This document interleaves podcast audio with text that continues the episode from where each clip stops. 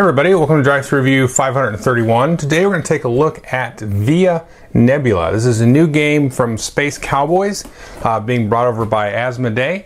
Uh, it's designed by Martin Wallace, who has done several games throughout the last decade or so Steam, Brass, Age of Industry, all kinds of good stuff like that. Uh, this is sort of a very light Brass slash Steam game, uh, but it has a kind of a very different sort of magical type of theme.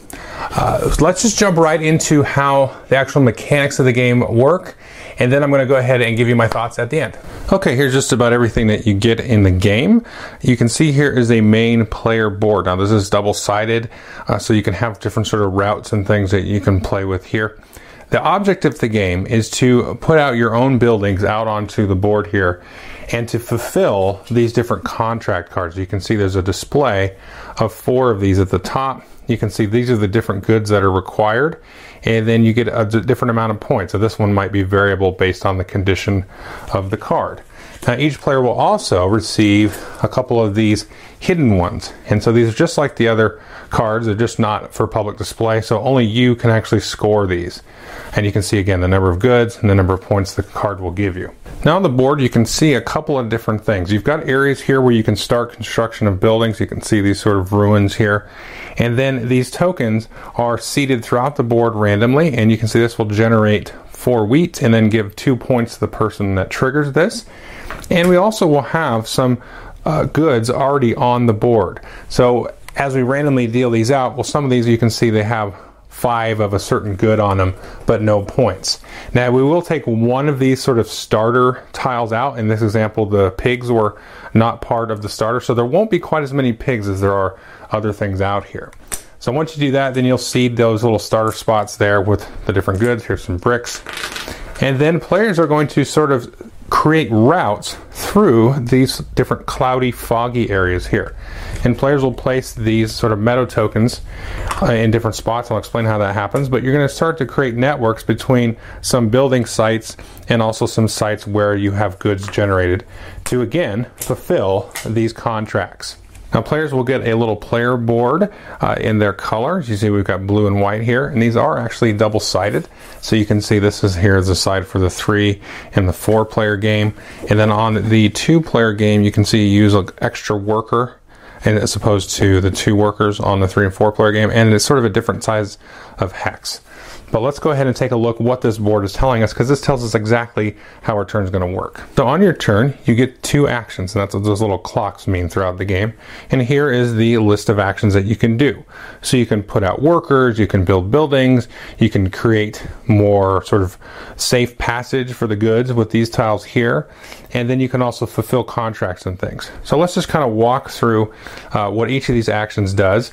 You keep playing until somebody puts out their last building. Now each player has different different colored and also different shaped uh, wooden buildings. Once somebody puts out the last building, that will trigger the end of the game. Everybody will get another turn, and then you'll total up your points. So the first action you can do here is actually put one of your workers out onto the board.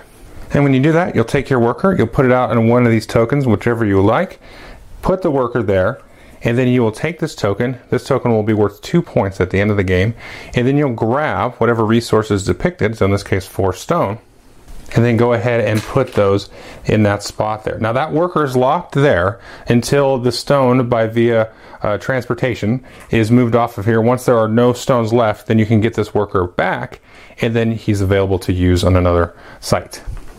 Now the next thing you can do is start a building and you can see you have these sort of half hexes here. So that you simply will take one of these and then you will put them on one of these construction sites. So let's, for random purposes, we'll just put that right there. And so another player could come along and actually kind of share uh, this site with you like that. So both of you will be trying to collect goods from these surrounding areas to add to your buildings, which again will fulfill the contracts. But that's one action just to put one of those out. So your turns are going to be very snappy. You simply put a worker out, and then put a building out, boom, your turn is done. Now the next two actions are sort of the same. For one action, you can put out one of your tiles onto one of the misty, foggy spaces. For two actions, so your whole turn, you can put them onto a petrified forest space. Now you can see as you put these out, you'll reveal these different number values here. So as you put more out, you're going to get more points at the end of the game. So if I just put all eight of these out, I would get four points at the end of the game. The size of these stacks is going to vary based on the number of players playing the game. So you can see there's kind of two types of mists. You've got here the petrified forest, and then your regular old run-of-the-mill mist.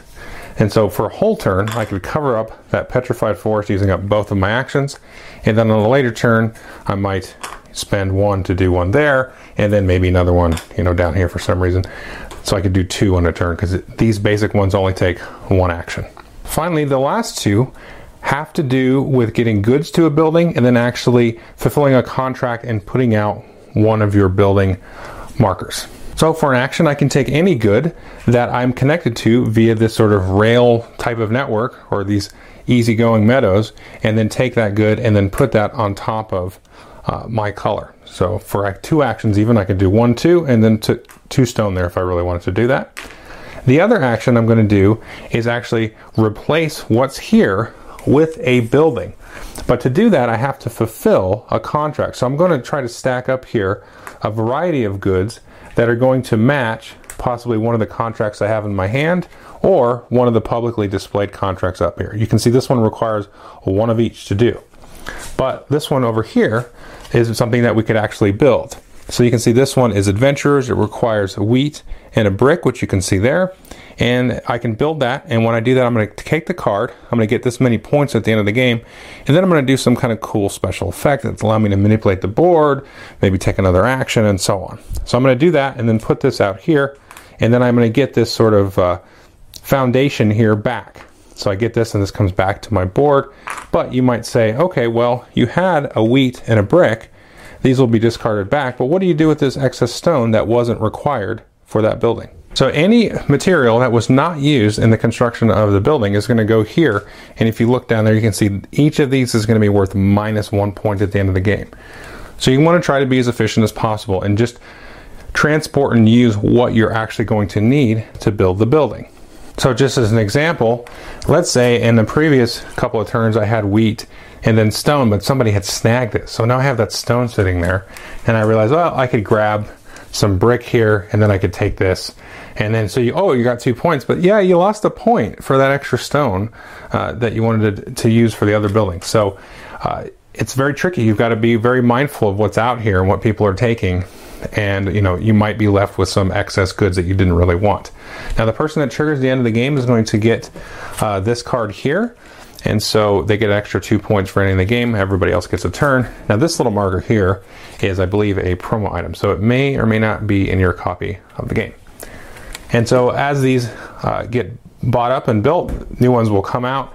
And a lot of the game is really based on these different special powers.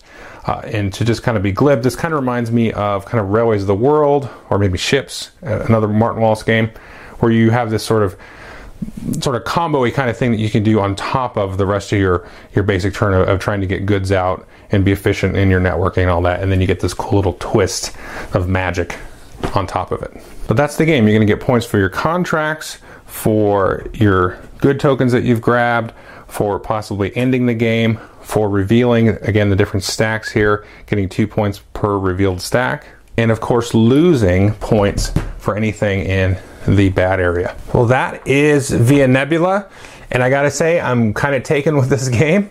Now, I'm a big fan of Age of Industry and Brass, and also Steam and all that kind of stuff too. So this really does feel and play like a really streamlined, kind of Disneyfied Steam or, or Age of Industry. You know, you've got this sort of creation of these goods that everybody can use, everybody can ship them. You're going to get some points for doing so, so it's not the end of the world if everybody takes all the goods that you just generated on the board. And then you're building a network of these, you know, sort of safe spaces. Now, one thing I didn't mention is when you add those green tiles, you have to add them adjacent to one of your buildings or to where there might already be some pre-existing, you know, meadow tiles. So they're going to kind of grow organically. It feels very, very kind of magical as you do it as well. Uh, so you're going to be sort of piggybacking on top of other routes that people have been building. And so the timing of it becomes very important where you're like, okay, I'm going to build a network from, you know, this wheat right to my building and I'm going to need that. And on my next turn, I'm going to ship the wheat. And you know what? Frankie ships all the wheat from out from underneath you. And, you know, I'm being a little bit extreme there. That's not quite going to happen, but you have to be very nervous, especially when you play it with four players, that you don't want to just kind of set up everybody else to use all of your hard work and then use it for their own advantage. And that does bring up player count. And I would say I think this is absolutely best with four players, a full boat. Uh, it's fine with three, and then with two players, it's a little bit kind of a zero sum kind of thing, and you use these other different tiles and so on. Uh, you can you basically can only have your uh, construction sites all to yourself, so that kind of changes it up a little bit there. Uh, but I like this with a full boat, and I also do like playing Steam and Brass, you know, with a, a a much larger player count. There's just like a lot more going on. But I've been told that I'm a curmudgeon when it comes to multiplayer games that play two. So again, take it with a grain of salt that you know this might be fine with two players. It's not horrible with two players. Um, I'm actually borrowing this from a friend of mine. Uh, him and his girlfriend uh, have played this several times together, two players, and I think they're a little bit kind of done with it because they're kind of like an equal skill and so you can kind of absorb the you know the layout of the game. So once both players played a few times, you're both kind of there, and then it's like, okay, well, I know what you're going to do, and you're going to do. So the sort of the layers and depth of kind of the interaction will quick more quickly dissipate with two players. But I think with four players, there's enough kind of, you know, fuzzy logic going on between all the heads at the table that it keeps itself interesting. Uh, but I quite like this game. I think it's it's perfect. It works well with the family, uh, and my gamer group is kind of, you know, they like it enough, kind of thing, and uh, and I really like it. I'm the one making the video, right? So that, that's the one that really matters, I guess. Anyways, uh, so I would really recommend this game highly. I'm actually very surprised at how much I'm able to get into it because yeah, it's not it doesn't have like as much going on as Steam or, or Brass or anything, but there's still you know some interesting decisions. You're like, eh, I don't want to quite work my way over there and be so obvious that I really need wheat, you know, for this card in my hand that's hidden. But maybe I'll just kind of trickle out this little meadow over here or place, uh, you know, one down on a petrified uh, forest that's going to use up my whole turn, but I don't really have to commit to anything too drastic. And then I can kind of eat that up and maybe build two contracts on my next turn or, you know, maybe a couple of turns down. So there is some definite, you know, thought process and planning that's going to happen. Uh, with this game. And the production is fantastic. And I feel kind of silly saying this, but I look at it and like, this is like a Days of Wonder production. I mean, it's that good. Then I go, wait a minute, Asmodee owns Days of Wonder. so I guess it's a Days of Wonder production, sort of. Um, but yeah, so but it does. It has that level of quality uh, and that that sort of vibrant, cartoony kind of artwork that I think will be attractive to you know, I guess families and stuff that like the Days of Wonder style game. I really do enjoy the artwork and everything. Uh, so I think this is really a nice balance of a game. That kind of midweight Euro that has enough going on that it's going to keep somebody that's really kind of a seasoned economic train gamer type of person involved. But it's very easy to teach. Those what six actions are just super simple. Your turns go boom, boom, boom, boom, boom, boom, and that's it. So it's basically like the action phase of Steam, uh, but it kind of feels a little bit like Age of Industry or Brass for me because just the the way the goods kind of come out.